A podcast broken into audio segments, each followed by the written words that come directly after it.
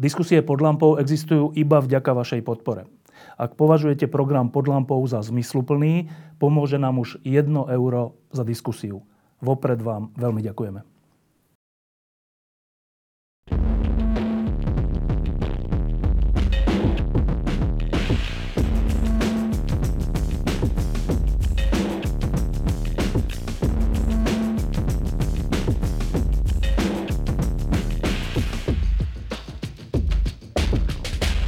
Vždy raz za rok sa tu v štúdiu stretneme s Petrom Zajacom a za posledné roky to bolo v súvislosti s migračnou krízou v Európe a s tým, čo sa deje v Nemecku. A boli to vždy veľmi zaujímavé diskusie. Aj teraz začneme trocha touto témou, ale potom budeme hovoriť o niečom, čo sa deje na Slovensku. Tak, ale najprv k tomu európskemu dianiu. Zdá sa, že migračná kríza trocha utíchla. Tie počty sú oveľa menšie, sú rádovo menšie ako pred rokom dvoma, troma. Čo to urobilo s európskou politikou a zátvorka s nemeckou politikou? Tak to, že tá migračná kríza utíchla, to je vlastne iba taký veľmi dočasný jav, pretože nie je vyriešený samotný problém, ktorý vedie k migrácii, a tá migrácia môže byť len stále rozsiahlejšia, pokiaľ sa nezmení situácia v Afrike, na Blízkom východe a tak ďalej.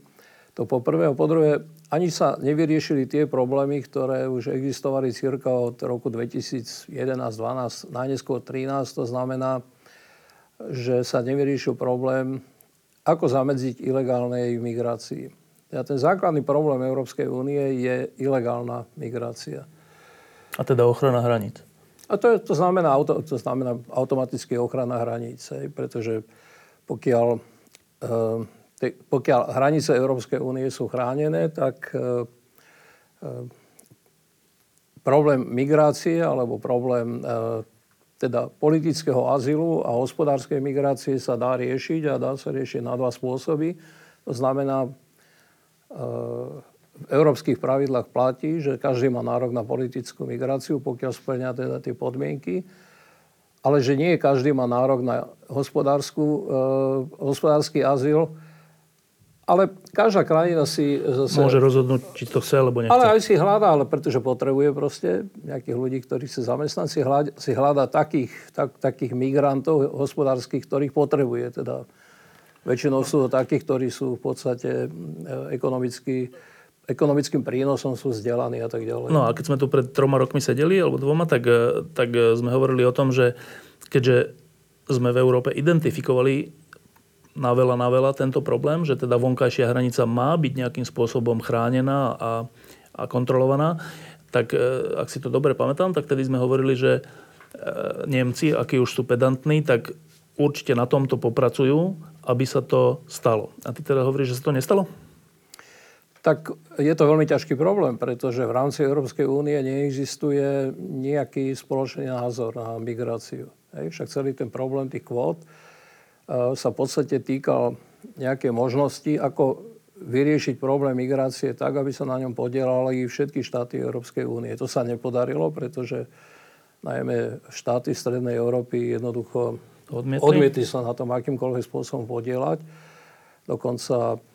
Dodnes tvrdia, tvrdia, tvrdí to aj Rakúsko, aj Maďarsko. Teda Rakúsko nie, lebo Rakúsko to nemôže tvrdiť, pretože tam migrantov je pomerne dosť. Aj prijali dosť migrantov po roku dvetisícpätnásť, ale tvrdí to Česká republika, Poľsko, Maďarsko a aj Slovenská republika, že ani jeden migrant. Ale to je v príkrom rozpore s normálnou historickou situáciou Európskej únie, kde žiadna z tých jadrových krajín Európskej únie nemôže povedať ani jeden ani jeden imigrant, jednoducho preto, že po druhej svetovej vojne a po dekolonizácii tí ľudia, ktorí patrili do kolónií, sa v mnohých krajinách automaticky stávali proste občanmi tých, tých krajín, napríklad vo Veľkej Británii, vo Francúzsku, no? V Holandsku.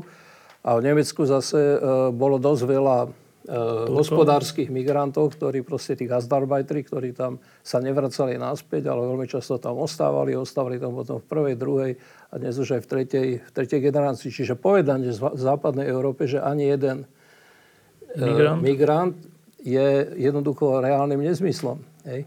A A teda aj keď niekto hovorí, ako v nejakých diskusiách, že ani jeden migrant, tak každá krajina Európskej únie, ktorá tým, ten problém pozná a má ho zažitý, tak sa pozerám to veľmi začudovane. Dokonca zažil som aj rakúskeho vtedy ministra zahraničných vecí Kurza, ktorý to počúval od Richarda Sulíka, že ani jeden migrant, a pozeral sa na to veľmi začudovaného, či hoci sám Kurz nie je nejaký milovník povedal by som, ako nejakej ilegálnej migrácie, ale predstava, že ani jeden migrant je v západnej Európe, v tom jadre západnej Európy je proste dnes už nepredstaviteľná.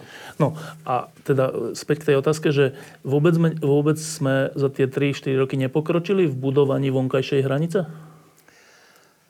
Tak pokročili sme, pokročili sme v niečom a pokročili sme teda v tom, že e, tá ochrana vonkajšej hranice je dneska zabezpečená lepšie, ako, ako, bola, ako bola zabezpečená pred tromi rokmi. Napríklad v Maďarsku, alebo teda v tých južných krajinách, v Maďarsku, Bulharsku a v ďalších krajinách. Zastavená je tá balkánska cesta. V podstate je zastavená tá cesta medzi Talianskom a Rakúskom, a to znamená aj z Rakúska do, do Nemecka. Čiže v istom zmysle je samozrejme, samozrejme že tá ochrana tých hraníc je dneska, dneska lepšia, aj teda je silnejšia tá ochrana tam, kde bola veľmi slabá, pretože tá bola veľmi málo početná. Nie je ale vyriešený, nie je vyriešený niekoľko základných problémov, nie je vyriešená otázka Dublinskej zmluvy, pretože tá Dublinská zmluva je v podstate veľmi nespravodlivá voči, voči všetkým prímorským štátom, ktoré sú tými štátmi na, na styku s africkou alebo blízkovýchodnou alebo azijskou proste migráciou. To znamená v podstate Grécko, to znamená v podstate Taliansko, Francúzsko, Španielsko, cirka. Teda len aby sme vedeli, že Dublinská zmluva hovorí to, že, že migranti, ktorí sa dostanú na územie Európskej únie nejakého členského štátu, tak ten členský štát ich má riešiť. Áno, má ich riešiť ten, ten prvý štát, do ktorého vlastne prídu. Čo je ale v situácii, keď, keď je nejaký štát ako Taliansko, ktoré má dlhú morskú hranicu, alebo Grécko, e, prakticky nemožné, lebo keď všetci migranti idú cez tieto krajiny, tak vlastne všetci by mali zostať v týchto dvoch, troch krajinách, a to sa nedá. Áno, to, je, to vytvára e, obrovské napätia a v tom aj spočívalo v podstate to, tá pozitívna strana toho rozhodnutia e, nemeckej vlády, teda kancelárky Angely Merkel, že v, že v jednej situácii a doslova na prosbu Orbána, Orbána čo, je, čo je ináč, dnes je to také až tragikomické, ktorý s prostredníctvom vtedajšieho rakúskeho kancelára Fajmana ju požiadal, aby prijali tých migrantov, na, ktorí ostali v hlavnej stanici a všade, v Maďarsku, no? A boli, to boli desaťtisíc ľudí. Čo teda ona s veľkým váhaním, lebo nebola nejaká priateľka nejakých, nejakých otvorených hraníc v Nemecku, aspoň nie v zmysle teda Dublinskej zmluvy, ale urobila to nakoniec, aby nejakým spôsobom sa, ulo, sa ulovilo, uľavilo Maďarsko a ostatným stredoeurópskym krajinám. Nemecko urobilo zrejme jednu chybu, že po týždni malo pripravený plán na to, ako sa vráti tomu normálnemu bežnému režimu ochrany hraníc. A vtedy z takých, ona, alebo iný, z takých alebo onakých dôvodov, ale zrejme najmä preto, že vznikla veľmi taká euforická situácia v Nemecku, tak to neurobili. Čiže ten nápor, pokračoval. nápor bol veľmi, veľmi veľký a v podstate on pol roka jednoducho tých migrantov v Nemecku veľmi pribúdalo a tá situácia sa dostala až do takej naozaj neúnosnej polohy. Dneska je reálny fakt, že aj tých migrantov v Nemecku je asi toľko, koľko bolo pred tým rokom dvetisícpätnásť, ale že už medzi tým oni tam majú, ja neviem koľko, sedemsto, osemsto tisíc, možno že milión e, tých starších migrantov, kde už nie je problém migrácie, ale teda sú to dva problémy. Poprvé, ako ich integrovať do nemeckej spoločnosti, to je veľký problém v podstate na jednu, dve generácie. A ak teda nemajú nárok na, na to, aby zostali v Nemecku, tak ako ako ich vrátiť naspäť. No. No. A tam aj vznikol e, ten základný konflikt medzi Angelou Merkel a Horstom Seehoferom, ktorý je jej ministrom vnútra, ktorý povedal, že budeme to riešiť na taký nemecký spôsob, bez nejakých európskych dohôd. Ale narazil, a narazil nielen na Angelu Merkel, ktorá povedala, že to nejde, že musia tam byť nejaké európske riešenia, že to bez tých európskych riešení, riešení nejde, čo je pravda. Hej. A Ale narazil vlastne aj na svojich spojencov, pretože v tej chvíli, keď on povedal, že bavorská polícia bude riešiť tento problém na rakúskych hraniciach, tak jeho spojenec, Rakúšan, fakticky rakúsky kancelár Kurz, lebo takto chodí medzi Rakúšanmi a Nemcami, odkedy sú Rakúšania a Nemci, to je taký troška aj habsburský problém a to malé Rakúsko je vlastne aj takým trocha, ako by som to povedal, takým tieňom habsburskej monarchie. No tak tento jeho spojenec Kurz povedal, no dobre, tak keď vy zastavíte svoje hranice, no tak potom my budeme pokračovať a stopneme naše hranice, ale to by znamenalo. No. no, tak aj s Talianmi, ale to by znamenalo znova nápor tých navrátených imigrantov. Nápor na Slovensko, na Českú republiku. Na Maďarsko. Na Maďarsko, na ostatné stredoeurópske krajiny. Čiže vlastne, keď to mám tak, keby som to mal tak povedať, tak, tak to je len potvrdenie toho, že vlastne Angela Merkelová sa nesprávala ako naprosto nezmyselne ale, a absurdne, ale že vlastne veľmi pomohla a odľahčila stredoeurópskym krajinám, ktoré sa za to odviačili takým klasickým stredoeurópskym spôsobom, že proste dodnes ju preklinajú, nadávajú na ňu a tak ďalej. No a teda od toho, od toho základného bodu zlomu v tej migračnej kríze prešli už pár rokov. Teda vrátim sa k tej otázke, že čo to urobilo s nemeckou politikou, s rakúskou politikou a s našou? Nemeckú politiku to strašne zaťažuje. Boli voľby v Nemecku. V podstate dneska je takmer rok od volieb v Nemecku. Prvá vláda, ktorá vznikla po septembri, po voľbách v septembri dvetisícsedemnásť, prvá vláda, ktorá sa formovala v takej koalícii cé dé ú cé es ú, Slobodní demokrati a Zelení, sa neuskutočnila, lebo po mesiaci rokovaní sociál... Slobodní demokrati povedali, že prerušujú rokovania. Potom trvalo veľmi dlho, kým sa podarilo cé dé ú, cé es ú a najmä prezidentovi nemeckému presvedčiť e, sociálnych demokratov, ktorí povedali hneď po voľbách, že pôjdu do opozície, prípade, no? že v žiadnom prípade nepôjdu do vlády. Tak sa podarilo presvedčiť, aby vstúpili do rokovaní. Tie rokovania boli strašne úvodné, dlhé, dlhotrvajúce e, a trvali, fa- trvali fakticky e, až do začiatku tohto roka. A potom už, keď sa tá vláda konečne utvorila, tak vznikol tento konflikt vnútri medzi cé dé ú a cé es ú, ktorý e, fakticky prehral Seehofer, pretože aj tak, a musí to robiť teraz on, nie Merkelová, aj tak sa môže, môže vyriešiť ten problém vtedy, keď sa dohodne Nemecko s inými krajinami, teda menovite s Gréckom, tá dohoda existuje, menovite so Španielskom tá dohoda existuje, myslím, že aj s Francúzskom existuje, neexistuje ešte s Talianskom, ale ináč to nejde, pretože každé to jednostranné riešenie vedie len k tomu, že takému boomerangovému efektu. Takže teraz to Seehofer rieši, neviem, ako to vyrieši, ale okrem toho sa prepadajú percenta cé dé ú cé es ú, čo je zlé pre Nemecko, pretože to cé dé ú cé es ú to je vlastne to jadro politické jadro nemeckej liberálnej demokracie. cé es ú, ktoré má pred sebou voľby krajinské, tak namiesto toho, aby im stúpali percentá, ako si to predstavoval Seehofer, tak im klesajú percentá, už po štyridsať percent, lebo ľudí v Nemecku to už strašným spôsobom irituje, aj v Bavorsku. A prestáva byť problém imigrácie ako takej, a teda otázka toho, že ako to bude na hraniciach, prestáva byť jadrom toho imigračného problému. Jadrom toho imigračného problému aj v Nemecku sa stáva niekoľko úplne iných otázok, teda integrácia, e, akým spôsobom proste e, tých ľudí, ktorí nemajú nárok ostať v krajine, ako ich dostať von z krajiny, to po druhé. Po tretie, akým spôsobom riešiť problémy hranice Európskej únie. Po, po štvrté, akým spôsobom sa pokúsiť aspoň pomôcť tým krajinám, kde tá imigrácia vzniká, pretože tá rozvojová pomoc sa ukázala naprosto neúčinná, čiže hľadajú sa iné formy a iné možnosti.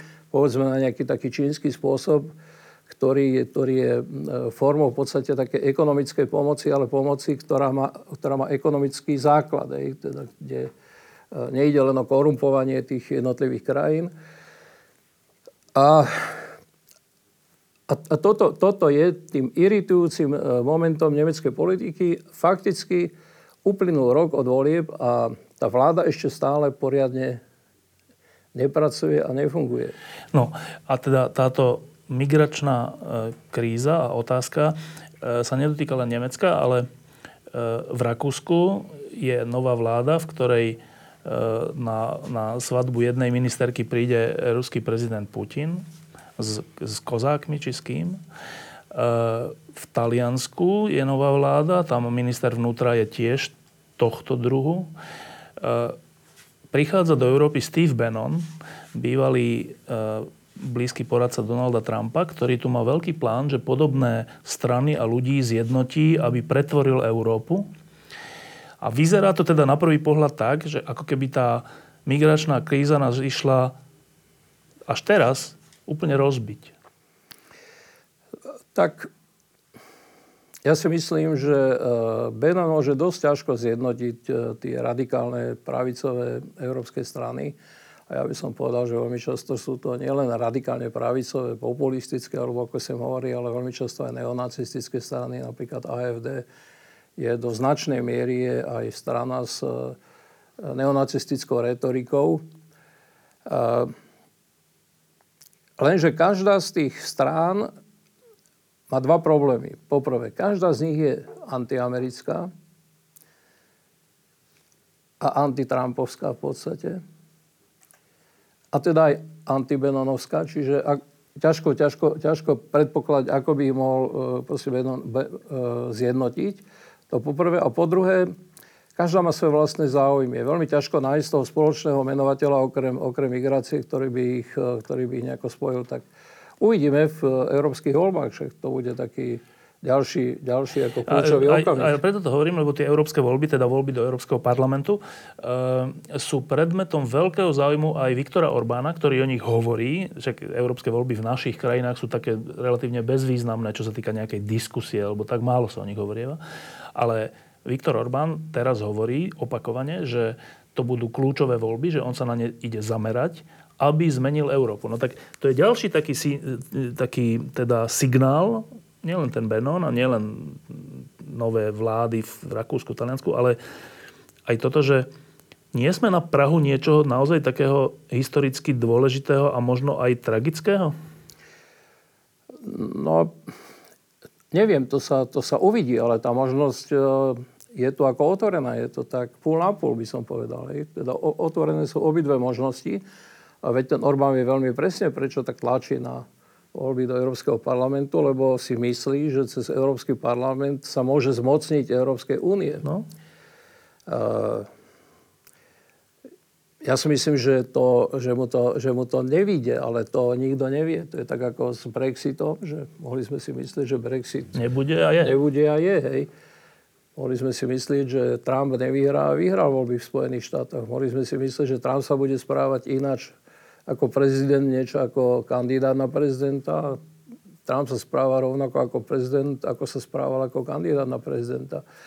Čiže, čiže tá situácia je v tomto ohľade veľmi otvorená, ale a rozumiem, teda, rozumiem Orbánovi v tomto zmysle, pretože tá, tá úvaha je mocensky veľmi jasná. Hej. Chce si posilniť pozície a najmä pozície Maďarska, pretože uh, Maďarsko má niekoľko takých historizujúcich, povedal by som, traum.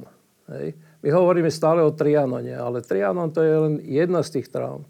Tam je ešte jedna historicky, ešte možno základnejšia trauma, na ktorú v podstate odkazuje Orbán, a to sú, um, to je, to je, to sú turecké vojny v západnej Európe, kde Uhorsko bolo, bolo súčasťou tých vojen a v podstate celá dolná zem, teda dolné Uhorsko, bolo obsadené Turkami a až teda kdesi Horné Uhorsko, čiže dnešné Slovensko, v podstate e, bolo tým valom proti e, Turkom a napokon boli Turci porazení niekde voj, pri Podviedňov v roku tisícšesťstoosemdesiattri. Ale trvalo to ešte päťdesiat rokov, kým vlastne boli Turci potom vytlačení. A Maďari sa, alebo Úhri, čiže Maďari, v chápaní proste Maďarov, sa pokladali odtedy za vlastne takých záchrancov e, kresťanstva Európy. Kresťanskej Európy. Hej. A na to nejakým spôsobom teraz odkazuje, alebo k tomu odkazuje Orbán, ktorý vlastne to dnešné Maďarsko predstavuje znova ako nejakých kresťanských záchrancov Európy, ale je dosť ťažko predstaviteľné, ako môže byť nejakým kresťanským záchrancom Európy štát, ktorý je pritom veľkým priateľom Putinovho Ruska.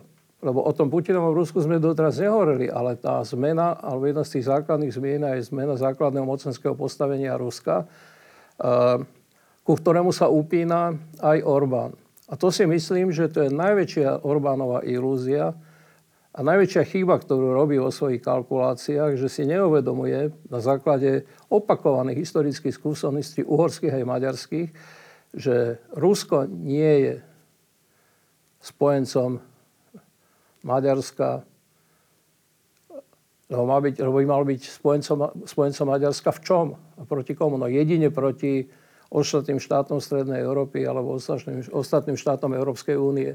Čiže to je Orbánova, podľa mňa je to Orbánova úplná ilúzia. A teraz, keď nás počúvajú ľudia, ktorí e, sú takí realistickí, čo sa týka pohľadu na Európsku úniu, že vidia aj jej chyby, aj jej, aj jej nedostatky, aj jej pozitíva, e, tak možno si niektorí povedia, no tak a čo by sa také hrozné stalo, keby sa e, tá Európska únia, ako ju poznáme dnes, nejakým spôsobom rozvoľnila alebo, alebo zmenila, hoci aj teda vplyvom týchto síl, o ktorých teraz hovoríme, veď ona aj tak nefunguje dobre. Tak čo by si im povedal?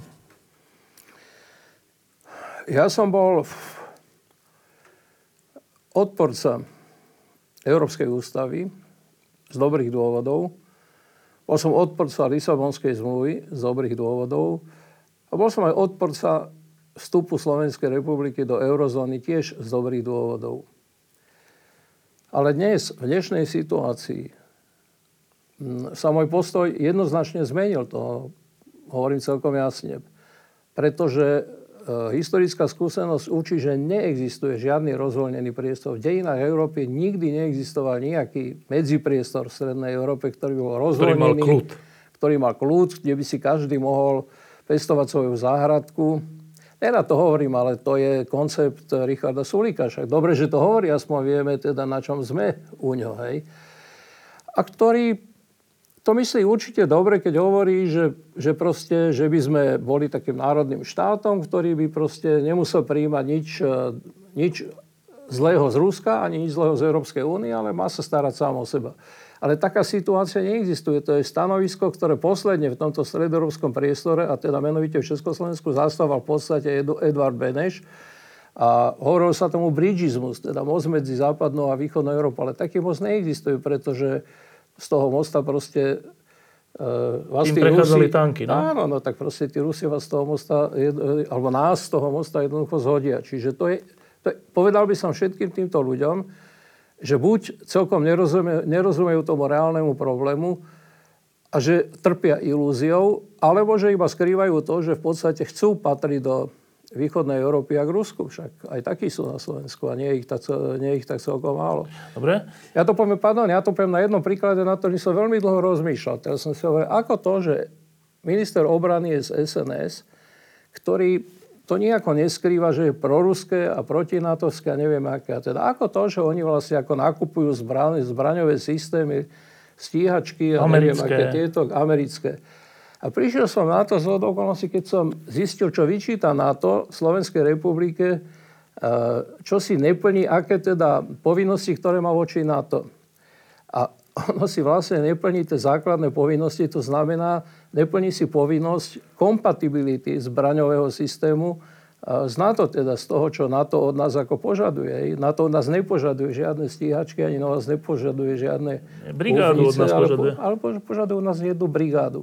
Hej. A tu nemáme. A tu nemáme. Čiže, čiže to, že sa nakupujú, to, že sa veselo nakupuje, no tak to už nie je ďaleko k nejakej domnienke, že vlastne oni to radosne nakupujú, lebo to nenakupujú pre NATO, ale nakupujú to vlastne do vlastných vreciek. Tak keď som na to prišiel, tak na jednej strane sa mi troška uľavilo, lebo som tomu porozumel, tomu problému, a na druhej strane sa mi veľmi priťažil, lebo som si povedal, tak ako môže byť spojenec NATO, a teda, teda slušný spojenec NATO, štát, ktorý síce nakúpe zbraňové ale systémy, nie tie, ktoré potrebujeme. Ale nie tie, ktoré my potrebujeme v rámci NATO. Tak to je jeden z tých mnohých príkladov, ale takých príkladov je veľa. Dobre, teraz už sa dostaneme k tomu, čo sa deje na Slovensku, ale posledná otázka ako záver t- tohto bloku, že um, teraz bolo päťdesiate výročie okupácie a päťdesiat rokov po sa dá o tom predtým niečo povedať, ale teraz sme v situácii, keď tá, tie dôležité veci sú pred nami, to sa oveľa ťažšie hovorí, ale napriek tomu, že ty si myslíš, že Európska únia a teda spojenectvo Západu, vrátane NATO, pretrvá? Uh, ja hovorím, že som zmenil postoj a zmenil som základný postoj k Európskej únii. Dnes som o mnoho väčším prívržencom Európskej únie, ako som bol ešte pred tými siedmimi, ôsmimi rokmi. Áno, ale že či, to, či si myslíš, že to pretrvá? Z jednoduchého dôvodu, že si myslím, že tá hrozba toho, že by, že by sme z toho priestoru mohli vypadnúť, je dnes oveľa väčšia, ako bola pred tými ôsmimi, desiatimi rokmi. Čiže ja som mal pred tými osemdesiatimi rokmi pocit, že sa zúčastňujem na nejakom diskurze svojou malou mierou, minimálnou mierou a minimálnym počtom hlasov, ale predsa len o tom, ako by mohla Európska únia vyzerať lepšie, efektívnejšie. A teda určite som nebol predstaviteľom nejakej fóriem také, ako takej umelej federácie, ktorá nemala podobu demokratickej federácie, ale takej, takého, takej byrokratizácie. Ale dnes, keď si uvedomujem, že vlastne Európska únia a NATO je oveľa ohrozenejšie, tak si myslím, že tieto otázky sa stali vedľajšími a že kľúčovou otázkou je naša aktívna účasť v Európskej únii a v NATO.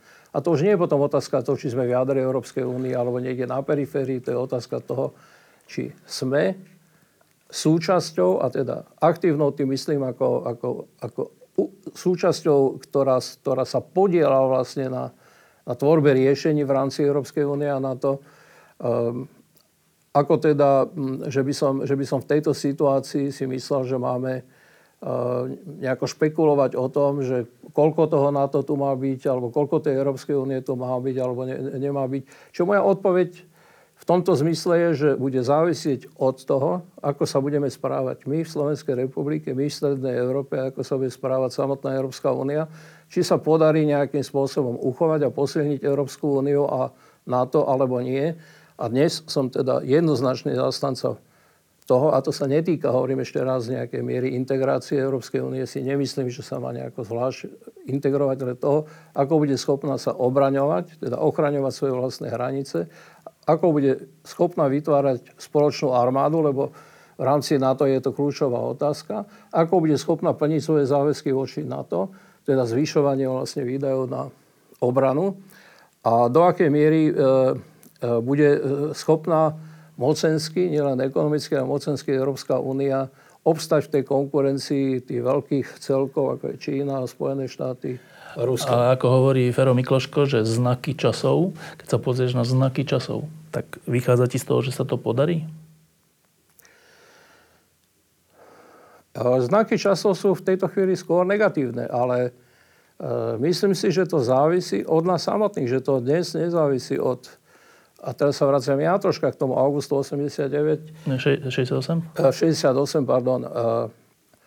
Ja vraciam k augustu devätnásťstošesťdesiatosem, keď sme boli vlastne objektami, objektami cudzej vôle. Cudzej vôle a cudzej moci. Však nás obsadilo a okupovalo vyše štyristotisíc vojakov a šesťtisíc tankov a neviem akých zbraňových systémov.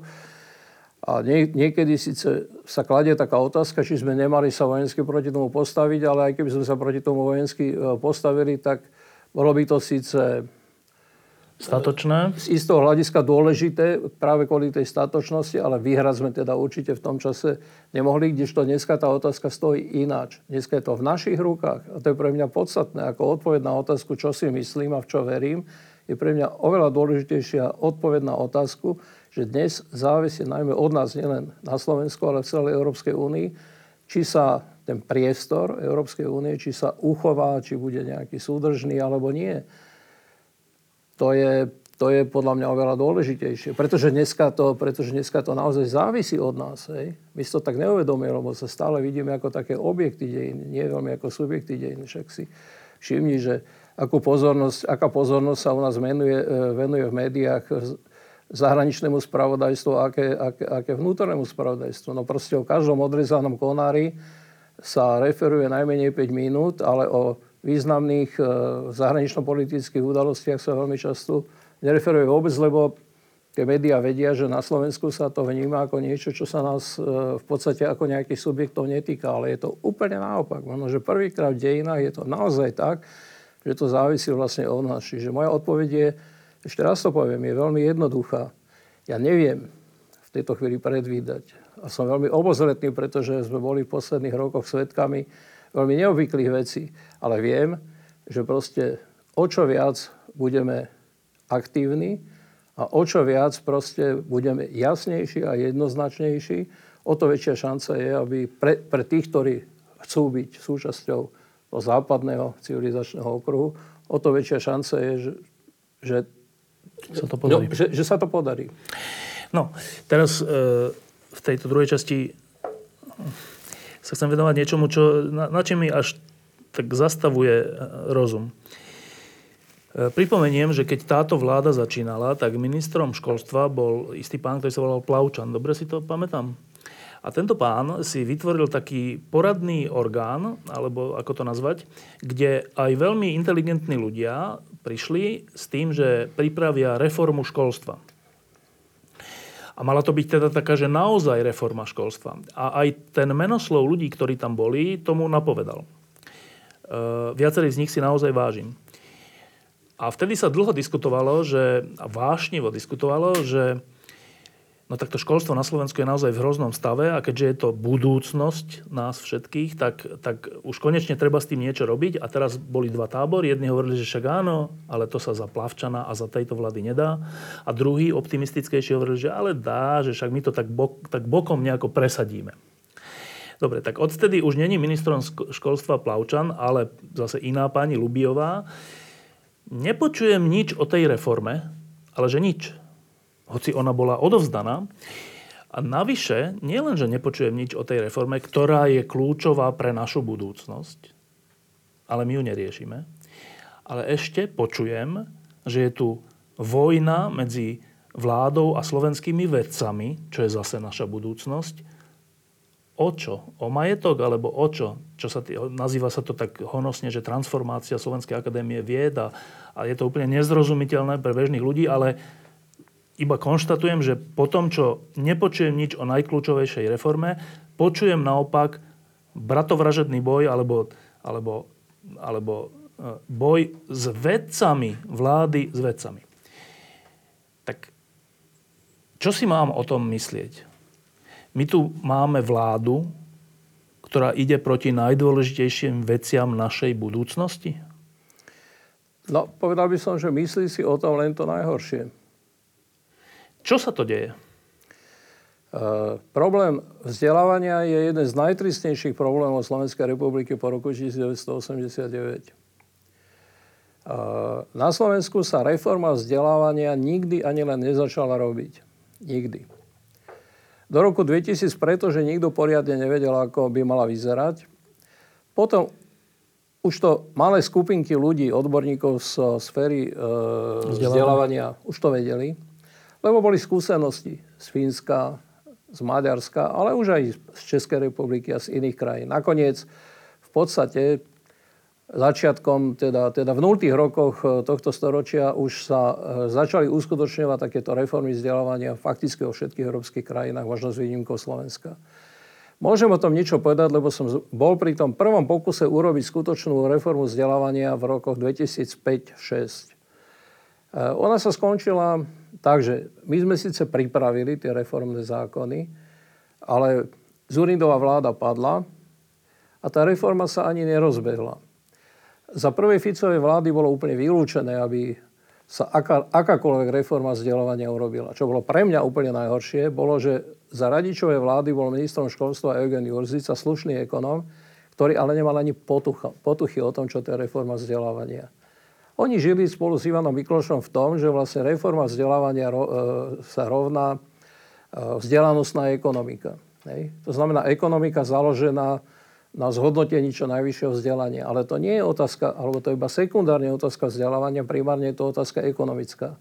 Reforma vzdelávania je niečím úplne iným. Je to obsahová reforma vzdelávania, ktorá sa uskutočnila v mnohých európskych krajinách, ktorá už dneska prechádza všelijakými revíziami, ale u nás sa fakticky vôbec nerozbehla, alebo sa rozbehla úplne nesprávnymi smermi a ten prvý, kto vlastne mal šancu urobiť alebo začať aspoň takúto reformu vzdelávania reálne, bol práve Eugen Jurzyca, ale ja myslím, že naozaj o tom nemal ani, ani potuchy. Takisto, ako si myslím, nech mi to odpustí, že nemá ani potuchy o zdravotníctve, keď vyšiel spolu s nejakými ďalšími zdravotníkmi s takou predstavou, ktorá sa tiež ináč netýka až tak veľmi zdravotníctva, ale skôr školstva, že študenti si majú po nejakom čase, proste keby boli, ktorí strávia vonku, že si majú zaplatiť za, za to vzdelávanie. Ale nechajme to bokom, to nie je zaujímavé v tejto, v tejto chvíli.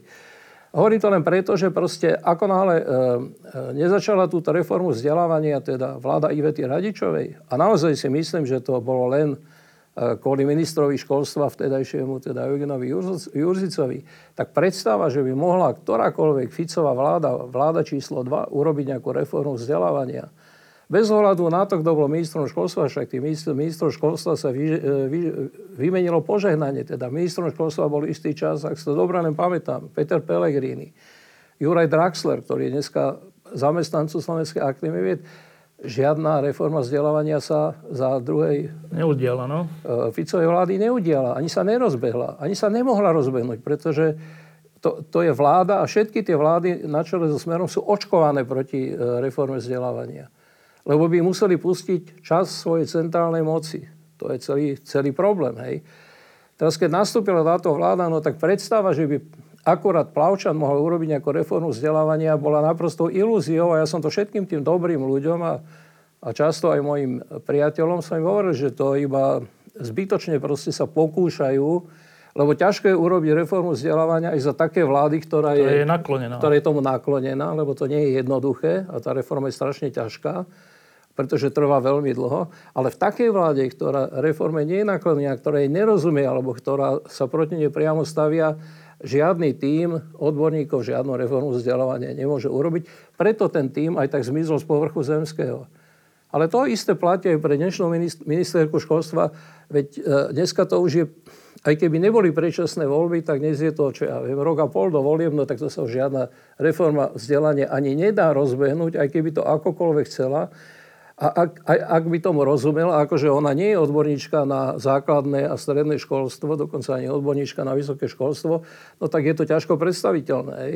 Čiže to je, na to môžeme zabudnúť. To je, to je mimo, mimo, mimo nejakého ale, ale to politického je, obzoru, keby som to mal tak povedať. Ale to je, to je tragické, lebo ak vieme identifikovať, že čo sú naše hlavné problémy a čo nevyhnutne musíme vyriešiť, aby sme boli súčasťou tej západnej slobodnej civilizácie. A ak sme si povedali, že jednou z tých kľúčových oblastí tohto typu je školstvo a súčasne roky, roky, roky nič nerobíme, tak to o nás niečo hovorí. Uh... Nič nerobiť, ale fakticky znamená v tom plynúcom čase a v tej dynamike toho plynúceho času znamená zaostávať. A čo to o nás hovorí? Uh, hovorí to o nás niekoľko vecí. Hovorí to o nás predovšetkým to, že uh, vieme urobiť také projekty, ktoré sú jednorázové. Čo ja viem, rovná daň, to je vec, ktorá sa dá robiť veľmi, veľmi rýchlo. Zákon o slobodnom prístupe k informáciám, to ide veľmi rýchlo, lebo to je jednorázový akt. Takých jednorázových aktov je pomerne, pomerne veľa, tak tie sa dajú robiť. Ale nie sme veľmi schopní robiť veci, ktoré treba robiť vytrvalo, ktoré sú rozpočítané na dlhý čas, kde treba nejaký politický konsenzus, a to nie len v nejakej vládnej koalícii, ale aj medzi jednotlivými vládami. Teda to je reforma vzdelávania, reforma súdnictva, reforma zdravotníctva. To sú v podstate tri reformy, ktorých spoločnou vlastnosťou je to, že na Slovensku sa nekonajú, pretože jednoducho nemáme tú schopnosť. My ako keby sme nemali schopnosť uh, pracovať v prospech pospolitosti, ako to hovoril Ľudovít Štúr. To... My sa dosť často bavíme o Ľudovitovi Štúrovi, ale fakt je, že Ľudovít Štúr povedal jednu zo základných vied, niekedy ešte v, štyri, v druhej polovici štyridsiatych rokov, že Slováci dokážu rozmýšľať o jednotlivcoch, dokážu ešte rozmýšľať o rodinách, možno o obciach, ale nie o pospolitosti. To znamená, nie v tých celkoch, ako sú, ako sú povedzme, národné spoločenstva, alebo ako sú ešte väčšie spoločenstva. A to sa ako keby prežívalo až do až do dnešných dní. Nie sme schopní proste, chýba nám tá schopnosť nejako vytrvalo, kontinuitne pracovať na tom, aby tie veci, ktoré sa u nás odohrávajú, aby boli v prospech celej spoločnosti a, a aby, aby teda tá práca stále pokračovala, aby sa nemenila po každej vláde. Teraz nechcem ťa prerušiť, lebo si hovoril, že viac vecí to o nás hovorí, ale pri tejto jednej sa ešte pristavím, že ak je to tak, že to ukazuje na to, že sa nevieme uh, zaoberať alebo starať o niečo širšie, niečo spoločné. No ale my tu to niečo širšie máme. My tu máme štát, ktorý sa volá Slovenská republika. To je, to je znova troška tragická situácia, že máš štát, ale nemáš schopnosť konať štátnicky. No veď to je, to je ten druhý problém. Hej. Som hovoril, že tých problémov je viacej. Jeden, ten problém spočíva pra, priamo v samotných, samotnej povahe tých jednotlivých reforiem, že si vyžadujú nejakú no. kontinuitu a vytrvalosť.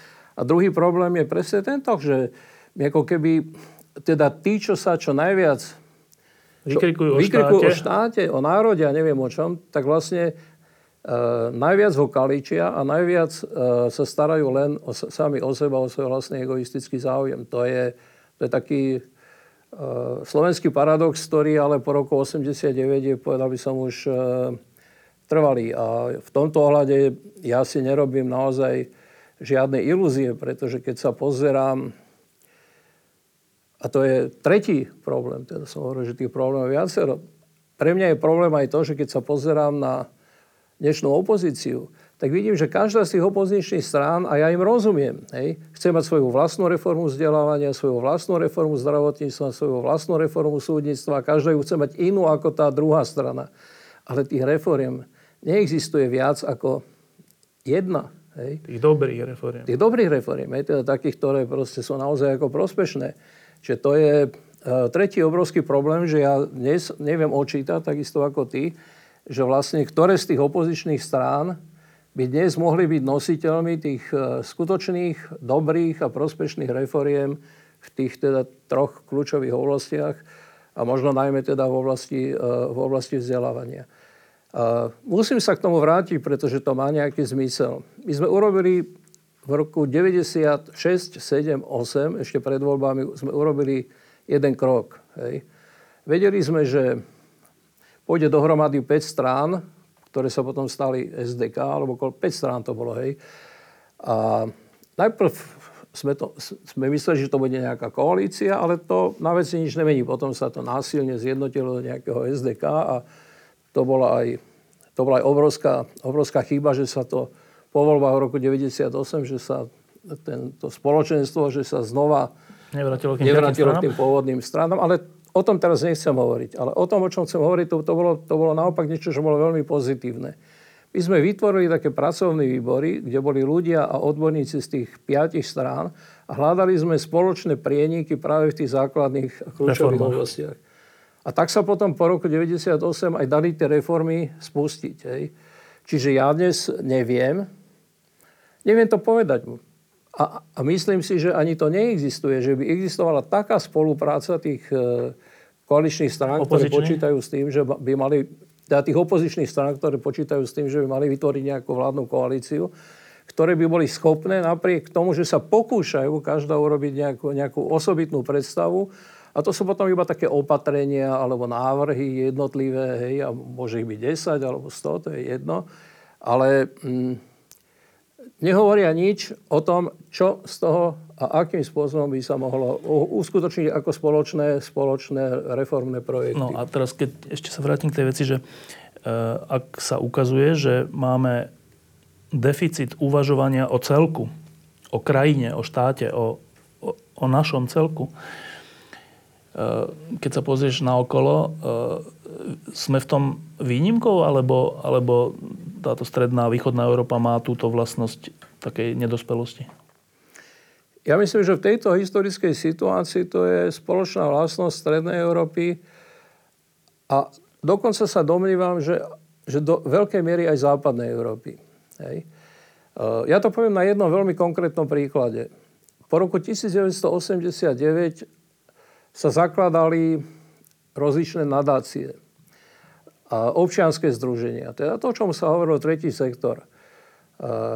Mečiarovci možno najviac nenávideli práve tieto treťosektorové aktivity. treťosektorové aktivity a nenávideli ich preto, že vedeli, že im z nich hrozí nebezpečenstvo. A to nebezpečenstvo spočívalo len a jedine v tom, že to boli občianske aktivity, ktoré boli schopné vyprodukovať nejaké programy a boli schopné ich ponúknuť politickým, politickým elitám. Vtedy vzniklo množstvo think tankov, hej, MESA desať a IVO a, IVO a tohto typu. Lenže v jednej chvíli začali mať, začala mať politická elita, a to aj dokonca tá, ktorá proste čerpala a vzýšla z toho, začali mať pocit, že to nepotrebujú. A tie think tanky začali chradnúť. A to bolo najneskôr niekedy tak po roku dvetisíc, možno dva, päť, šesť. A dnes stále ešte ako keby tu neexistovala v podstate nejaká potreba takýchto e, zdrojov. Tvorcov ideí. No. A tvorcov ideí, ktoré by, z ktorých by si mohli e, politici e, vybrať to, čo potrebujú. Veď to boli práve takéto, takéto občianske združenia, ktoré vyprodukovali, ja neviem, rovnú daň. Hej. Rovná daň vznikla zhodou okolností na pôde nie slovenskej a ani nie českej, odkiaľ sa na slovenskú pôdu priniesla, ale niekde na Novom Zélande v koncom štyridsiatych rokov. Ale na pôde Konzervatívneho inštitútu sa stretávali zástupcovia viacerých strán a tam sa o tom veľmi rozsiahlo diskutovalo. A potom nakoniec si to osvojilo v podstate ká dé há, a, ale už to nerealizoval. Potom to chytil do rúk Ivan Sulík a Ivan Mikloš. Teda, teda Richard Sulík a potom, potom nejako proste príjmel Ivana Mikloša, aby s tým začal niečo robiť. Ale, ale hovorím to teraz ani nie kvôli tomu, že kto to, kto to priniesol na Slovensko, ale kvôli tomu, že proste tá potreba tu bola a, a bola tu aj schopnosť nejakým spôsobom to realizovať. Zhodou okolností. Nebolo to na pôde Slovenskej akadémie vied a nemohlo to byť na pôde Slovenskej akadémie vied, lebo ekonómovia zo Slovenskej akadémie vied boli ešte dlho po roku osemdesiatdeväť. V podstate, troška socialistický, no? Áno, v podstate boli takými pohrobkami e, riadenej socialistickej ekonomiky. Ale toto isté platí pre reformu súdnictva, toto isté platí aj pre reformu zdravotníctva, že oni vznikali v takýchto think tankoch a v tej chvíli, keď tie think tanky prestali poriadne fungovať alebo prestal byť o ne politický záujem. Nemá to produkovať, no? A nemá to jednak doprodukovať, ale tie, tie strany si aj myslia, že to nepotrebujú. A to je asi ich najväčšia ilúzia, a, najväčšia ale túto chyba. Odpoveď si začal tým, že nie sme v tomto výnimkou. Toto sa deje aj, aj v celej strednej Európe, aj dokonca v západnej Európe?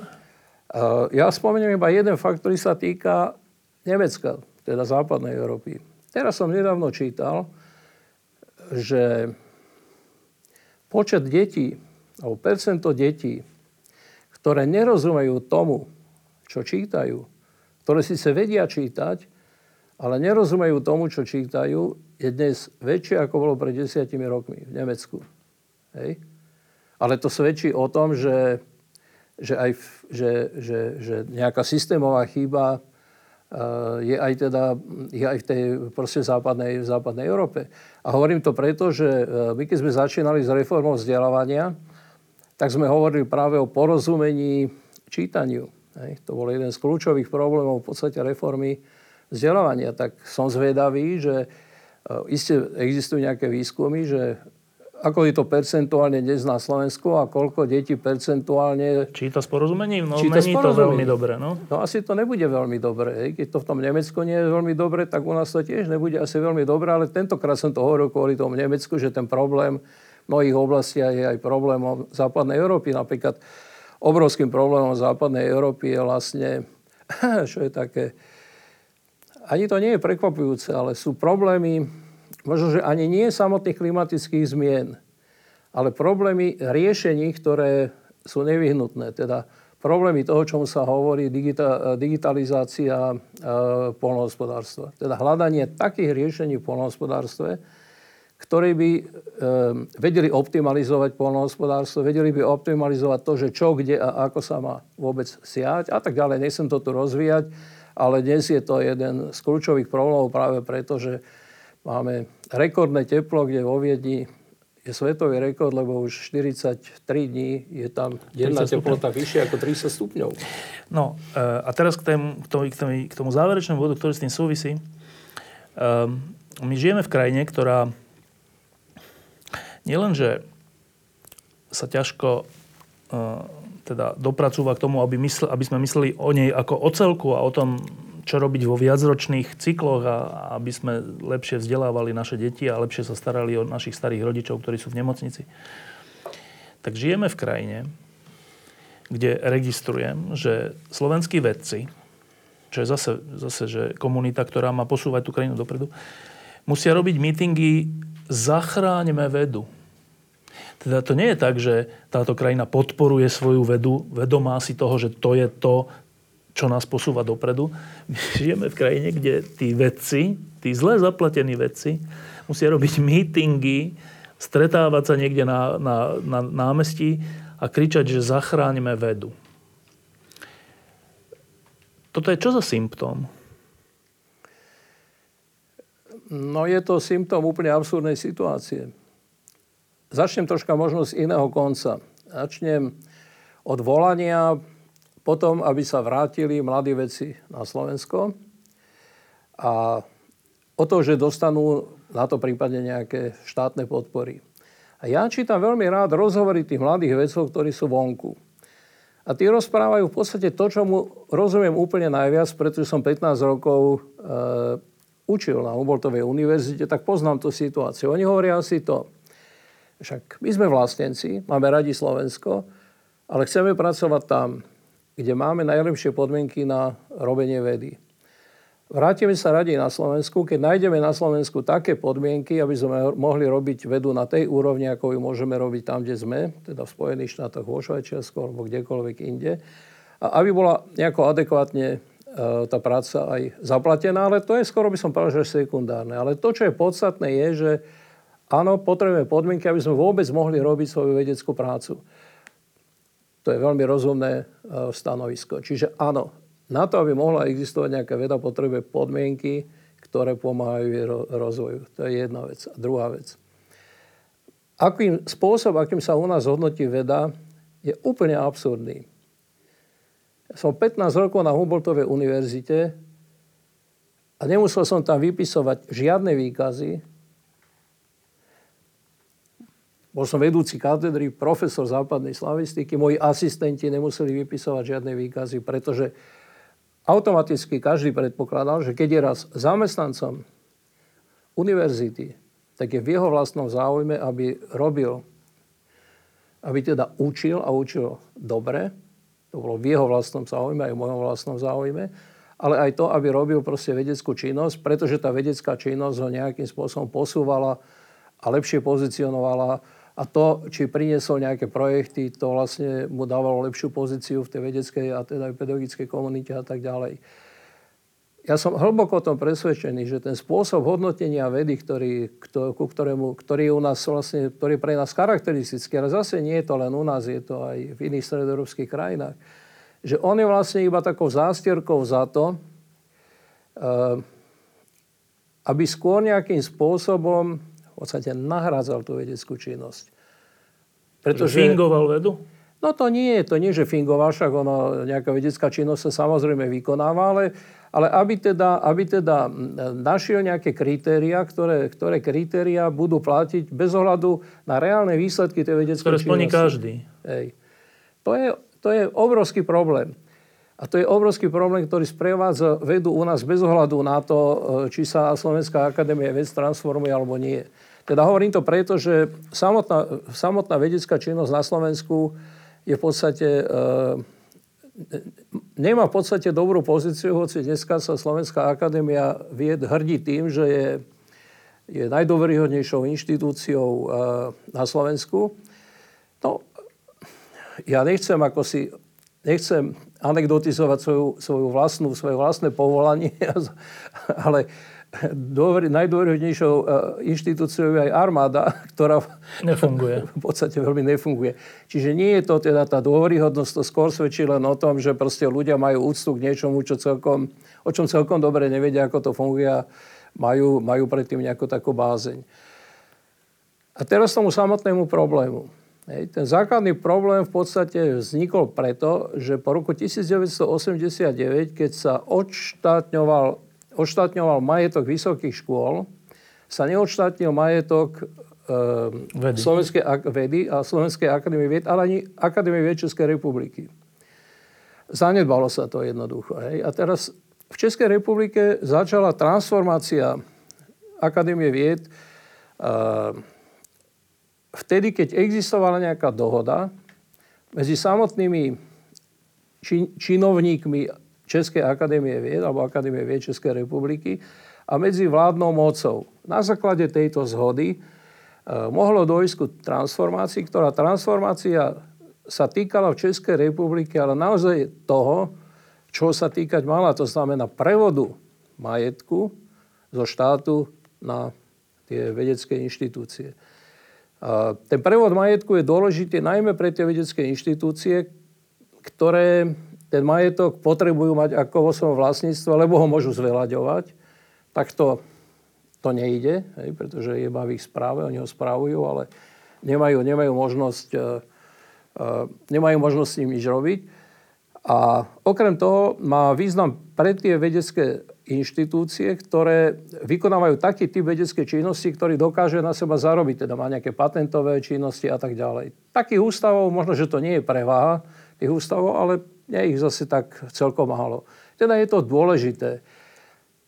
Nikto, kto má trocha rozumu v Akadémii vied, či to bola Akadémia vied Českej republiky alebo Slovenskej akadémie vied, nemyslí na to, že by chcel ten majetok nejakým spôsobom sprivatizovať, lebo to ani nejde dosť dobre. Hej. To nie je celkom dobre možné a nie je to dobre možné ani na základe tých transformačných zákonov. Dobre, túto transformáciu v Akadémii vied Českej republiky urobili, trvalo to asi tri roky, odvtedy funguje Česká, teda Akadémia vied Českej republiky v tom novom režime transformovanom a to je dobre, lebo Akadémia vied Českej republiky má, má čas a priestor na pokojnú prácu a aj pokojnú prácu vykonáva a vykonávajú aj úspešne. Transformácia Slovenskej akadémie vied sa začala po tej transformácii v Akadémii vied Českej republike. Vtedajší predseda Slovenskej akadémie vied Jaroslav Pastorek, ktorý je dneska, myslím, splnomocnenec vlády pre vedu, vtedy tvrdil, že tá transformácia pôjde podľa vzoru Českej republiky. Malo to len niekoľko, a teraz hovorím ironicky, drobných odchyliek. Tou základnou odchylkou bolo to, že pritom sa hovorilo o tom, že treba integrovať ústavy a v takej miere, že by to úplne narušilo alebo celkom rozrušilo samosprávny charakter Slovenskej akadémie vied. Teda by to zničilo samosprávny charakter Slovenskej akadémie vied. To, bol, to bola prvá odchylka, lebo nič také v Akadémii vied ČR neprebehlo. Po druhé, vznikol taký, taký nejaký syndrom, ktorý, ako sa zdá, sa rozširoval viac zo Slovenskej akadémie vied ako z, zo štátnych orgánov, že Akadémia vied má byť súčasťou e, reformy ESO, to je teda reformu štátnej vnútra. Správy, no. Čo bol ale úplný nezmysel, pretože e, Slovenská akadémia vied nie je súčasťou štátnych orgánov, hej. Čiže nemohla byť ani súčasťou tohoto programu ESO. Ale hovorilo sa o tom podľa môjho odhadu najmä preto, aby sa Slovenská akadémia vied nakoniec úplne zbavila tej samosprávnosti a nejakej svojbytnosti a stala sa súčasťou štátnej správy. Tak ako existuje viacero takých ustanovizní, ktoré sú priamo v štátnej správe. A po tretie, bol tam aj záujem niektorých z tých vtedajších činiteľov v podstate nejakým spôsobom si sprivatizovať niektoré, niektoré, niektoré budovy alebo nejaké vlastníctvo, čo aj dopadlo zle. No, neprešlo to v Slovenskej akadémii vied, lenže tá celá transformácia sa už vlečie, ja neviem koľko, možno osem, možno desať rokov, čiže to prostredie je naprosto iritované, hej, pretože sa tam nedá, nedá normálne pracovať v Slovenskej akadémii vied. To poškodzuje v podstate ako pracovné výkony v Slovenskej akadémii vied. A už keď sa zdalo, hej, že predsa len sa nejako Slovenská akadémia vied transformuje. A že to nepôjde na úkor nejakej umelej integrácie tých ústavov, ale dobrovoľnej integrácie, integrácie len tých ústavov, ktoré boli príliš malé. A keď už bol pripravený zákon a schválený zákon o Slovenskej akadémie vied, ktorý... Tak prišla Lubyová. Dal, ten, dal tie pravidlá toho, tohto, toho, toho, tej transformácie. No tak nie, že prišla Lubyová, ale e, prišla nová vláda. Minister Plavčan sa toho nejako veľmi nedotýkal, ale teraz proste... si zrejme es en es, predpokladám, ako koaličná strana, ale za tichej účasti ostatný. Smeru a Mostu hídu, lebo to je, to je jeden koaličný celok. Oni sa síce tvária, že každý nesie zodpovednosť za svoju časť, ale tá vláda, vláda pracuje ako celok, čiže v podstate sú všetky tie tri koaličné strany zodpovedné za všetko, čo sa v tej vládnej koalícii deje, z toho sa nedá proste ako vyviazať. No tak prišli v tejto chvíli na to, že ten zákon, ktorý bol prijatý, nie je dobrý, hoci ho sami pripravovali. Hej. Však Jaroslav Pastorek bol predseda Slovenskej akadémie vtedy, keď sa kreoval ten, ten, ten zákon samotný. A prijímal sa v podstate ten zákon za, súč- za súčasnej vlády. Ale v tejto chvíli proste si zrejme povedala, povedala aspoň časť vládnej koalícii, teda menovite es en es, že nie. A začína robiť obštrukcie, lebo to nie je nič iné, iba obštrukcie. No okay. A samozrejme, že tým nositeľom tých obštrukcií je ministerka školstva. Pričom je paradoxné, že dnešná ministerka školstva pochádza zo Slovenskej no. akadémie vied. Bola riaditeľkou, a nie, nie neúspešnou, riaditeľkou jedného ústavu. A potom bola riaditeľkou jedného centra, čiže, čiže viacerých integrovaných ústavov. A potom bola členka predsedníctva Slovenskej akadémie vied, čiže... v takej alebo onakej funkcii bola nositeľkou tej transformácie. A zrazu, keď sa stala ministerkou školstva, no tak tie pomery sa úplne... Ona ako keby tancovala štvorilku, hej? Že si, vymenila, že sa, že si, že si vymenila úplne pozície. Že pozície, ktoré zastávala ako, e, ako riaditeľka ústavu, ústavov, členka predsedníctva akadémie, sú dnes pre ňu nepriateľské. No. Hej? Ale to je podobne ako u toho Jaroslava Pastorka, ktorý pripravoval, za jeho predsedníctvo sa pripravoval zákon o, transformácii? o transformácii a dnes hovorí on sám, že ten zákon je zlý, ale tak ako no, však on ho pripravoval ale, sám, tak ale keď, to je keď potom? To človek sleduje, povedal si, že ten zákon, ktorý má prispieť k tomu, aby slovenská veda napredovala, aby tí vedci mali podmienky na prácu, aby mali majetok, s ktorým môžu narábať a zveľaďovať ho, takže teraz si es en es rozmyslela, že nie, nie, nie, že to takto nebude. No a teraz, keď človek tak rozmýšľa o motívoch es en es dozadu, v rôznych kauzách, tak čo boli tie motívy? Boli to motívy mocenské a majetkové, iné nepoznám. A teraz, čo je tu motív, že es en es a ministerka Lubyová robí obštrukcie slovenskej vede? Čo, čo je za tým?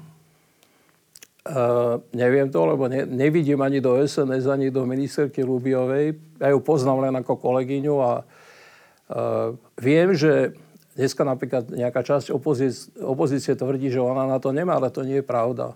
Hej. Ona rozumie proste minimálne teda. Ne, asi veľmi nerozumie problémom základných a stredných škôl, lebo je to ťažké, to nie je jednoduché. Hej. Ale určite rozumie problémom Slovenskej akadémie vied. Čiže to nie je otázka jej schopnosti alebo neschopnosti, ale otázka proste nejakej vôle. A teda otázka tej vôle môže mať len dva zdroje, ktoré si ty pomenovali. Ja ne, nepoznám iné dva zdroje. Len moc, teda moc nad Slovenskou akadémiou vied, alebo, alebo vlastníctvo. Teda, že kto bude vlastne ten majetok, reálnym vlastníkom toho, toho majetku. Môj kolega René Bily, ktorý je ináč dekanom pedagogickej fakulty v Trnave, keď sa začalo hovoriť o tej transformácii, ako prvé povedal, lebo má skúsenosti z vysokých škôl. No a to si Slovenská akadémia vied myslí, že štát je len tak prepustí to, čo je v jej majetku. No, mal pravdu, pretože, pretože štát, teda tie politické strany, ktoré tvoria súčasť moci, v jednej chvíli vždy prídu na to, že za tým je nejaký majetok a nejaká moc, alebo nejaká moc a nejaký majetok. A v tomto prípade je to aj nejaká moc, pretože je to moc ministerstva školstva a je to aj nejaký majetok, lebo je to vlastníctvo, ktoré je dneska vlastníctvom štátu a má sa previesť do vlastníctva Slovenskej akadémie vied. No a to je posledná vec, že to je znova o tom istom, ako pri tom vzdelávaní, ako pri tom zdravotníctve, ako pri tej spravodlivosti. že my tu máme štát, ktorý vyžaduje, aby sme sa o neho starali. Aby sme sa starali o vlastnú budúcnosť. Aby sme sa starali o vlastnú vedu. A ty hovoríš, že v okamihu, keď príde na lámanie chleba, tak rozhodujúci ľudia, ministri vlády, si povedia, že a prečo by sme my mali pomáhať nejakej vede, keď je tam nejaký majetok, alebo nejaká naša moc, ktorá, ktorá môže patriť nám. Kašľať na vedu. Je to tak? Uh, je to absolútna nezodpovednosť. Je to tak a je to absolútna nezodpovednosť. Proste pre tých ľudí, ktorí sú dnes pri moci, je ich vlastný egoizmus je oveľa viac ako to, čo vytvára to spoločenstvo a nakoniec aj štát. Aj keď sa tým štátom oháňajú, ale v skutočnosti je ten spoločný záujem pre nich oveľa menej ako ich vlastný. To je jednoducho proste pravda, však toho sme svedectvami v mnohých oblastiach. Hej. To je však celý problém okolo, okolo uneseného Vietnamca, to je len, to je len e, svedectvo naprostej nezodpovednosti správaní e, orgánov štátnej správy, teda ministerstva, ministerstva vnútra. To nie je nič iné. Hej. Že my radosne vlastne prepožičiame tento, prepožičiame štát. tento štát na nejaké Z, zbojstva. Zbojstva vietnamské. A zrejme to tiež má aj nejaký dôvod v pozadí. A tým dôvodom znova asi nie je nič, nič iba moc a majetok. Hej. Oni si to asi nejako rozdelili a predpokladám, že teda tá naša štátna moc si povedala, že tým sústom pre nás môže byť tak ten Vietnam, my tých Vietnamcov už nejako poznáme, oni tu boli už pred osemdesiatdeväť a to je taká veľkosť a taký rozmer, s ktorými môžeme nejako kšeftovať, aby som to povedal veľmi jednoducho. A preto sú to Vietnamci. Čína je pre nás príliš, príliš veľké sústo, hej, príliš veľká. India je pre nás príliš veľká. No, a keď, si, keď sme si toto všetko povedali, tak človek má okrem potreby po pravde aj potrebu po nejakej nádeji. Ak je pravda to, že nevieme uvažovať o celku, ak je pravda to, že nekonáme s perspektívou, ale iba okamžite a iba pre seba, kašľať na vedu a na, na deti a na starých ľudí. Potreba nádeje hovorí, že no ale však skúsme to zmeniť. A ja som teda novinár dvadsaťx rokov a stále túto nádej mám a aj som ju cítil v tej spoločnosti, v časti tej spoločnosti. Je Slovensko v roku dvetisícosemnásť pripravené toto svoje správanie aspoň trocha zmeniť? Tak ja to tak... Nezvyknem to hovoriť veľmi často, ale ja mám skúsenosť s tým, že takáto zmena a veľká zmena je možná. Hej. A dokonca som mal jedno neobvyklé šťastie, že pri jednej, a to bola asi najväčšia zmena v dvadsiatom storočí na Slovensku, som mohol aktívne byť. To je obrovské šťastie, to sa nepodarí v živote ako každému. november osemdesiatdeväť? november osemdesiatdeväť. Čiže ja viem, že taká zmena je možná a viem, že treba urobiť všetko preto, aby sa taká zmena uskutočnila. A keď som chodil na tie mítingy Slušného Slovenska, ja som to cítil vo vzduchu, že áno, že toto je, tu sa otvára priestor pre takúto zmenu.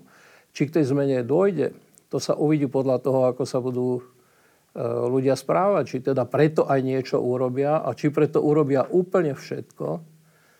Lebo my sme boli, nech sme boli akýkoľvek, ale urobili sme pre tú zmenu úplne všetko. Aj teda v osemdesiatom deviatom, aj v deväťdesiatom ôsmom.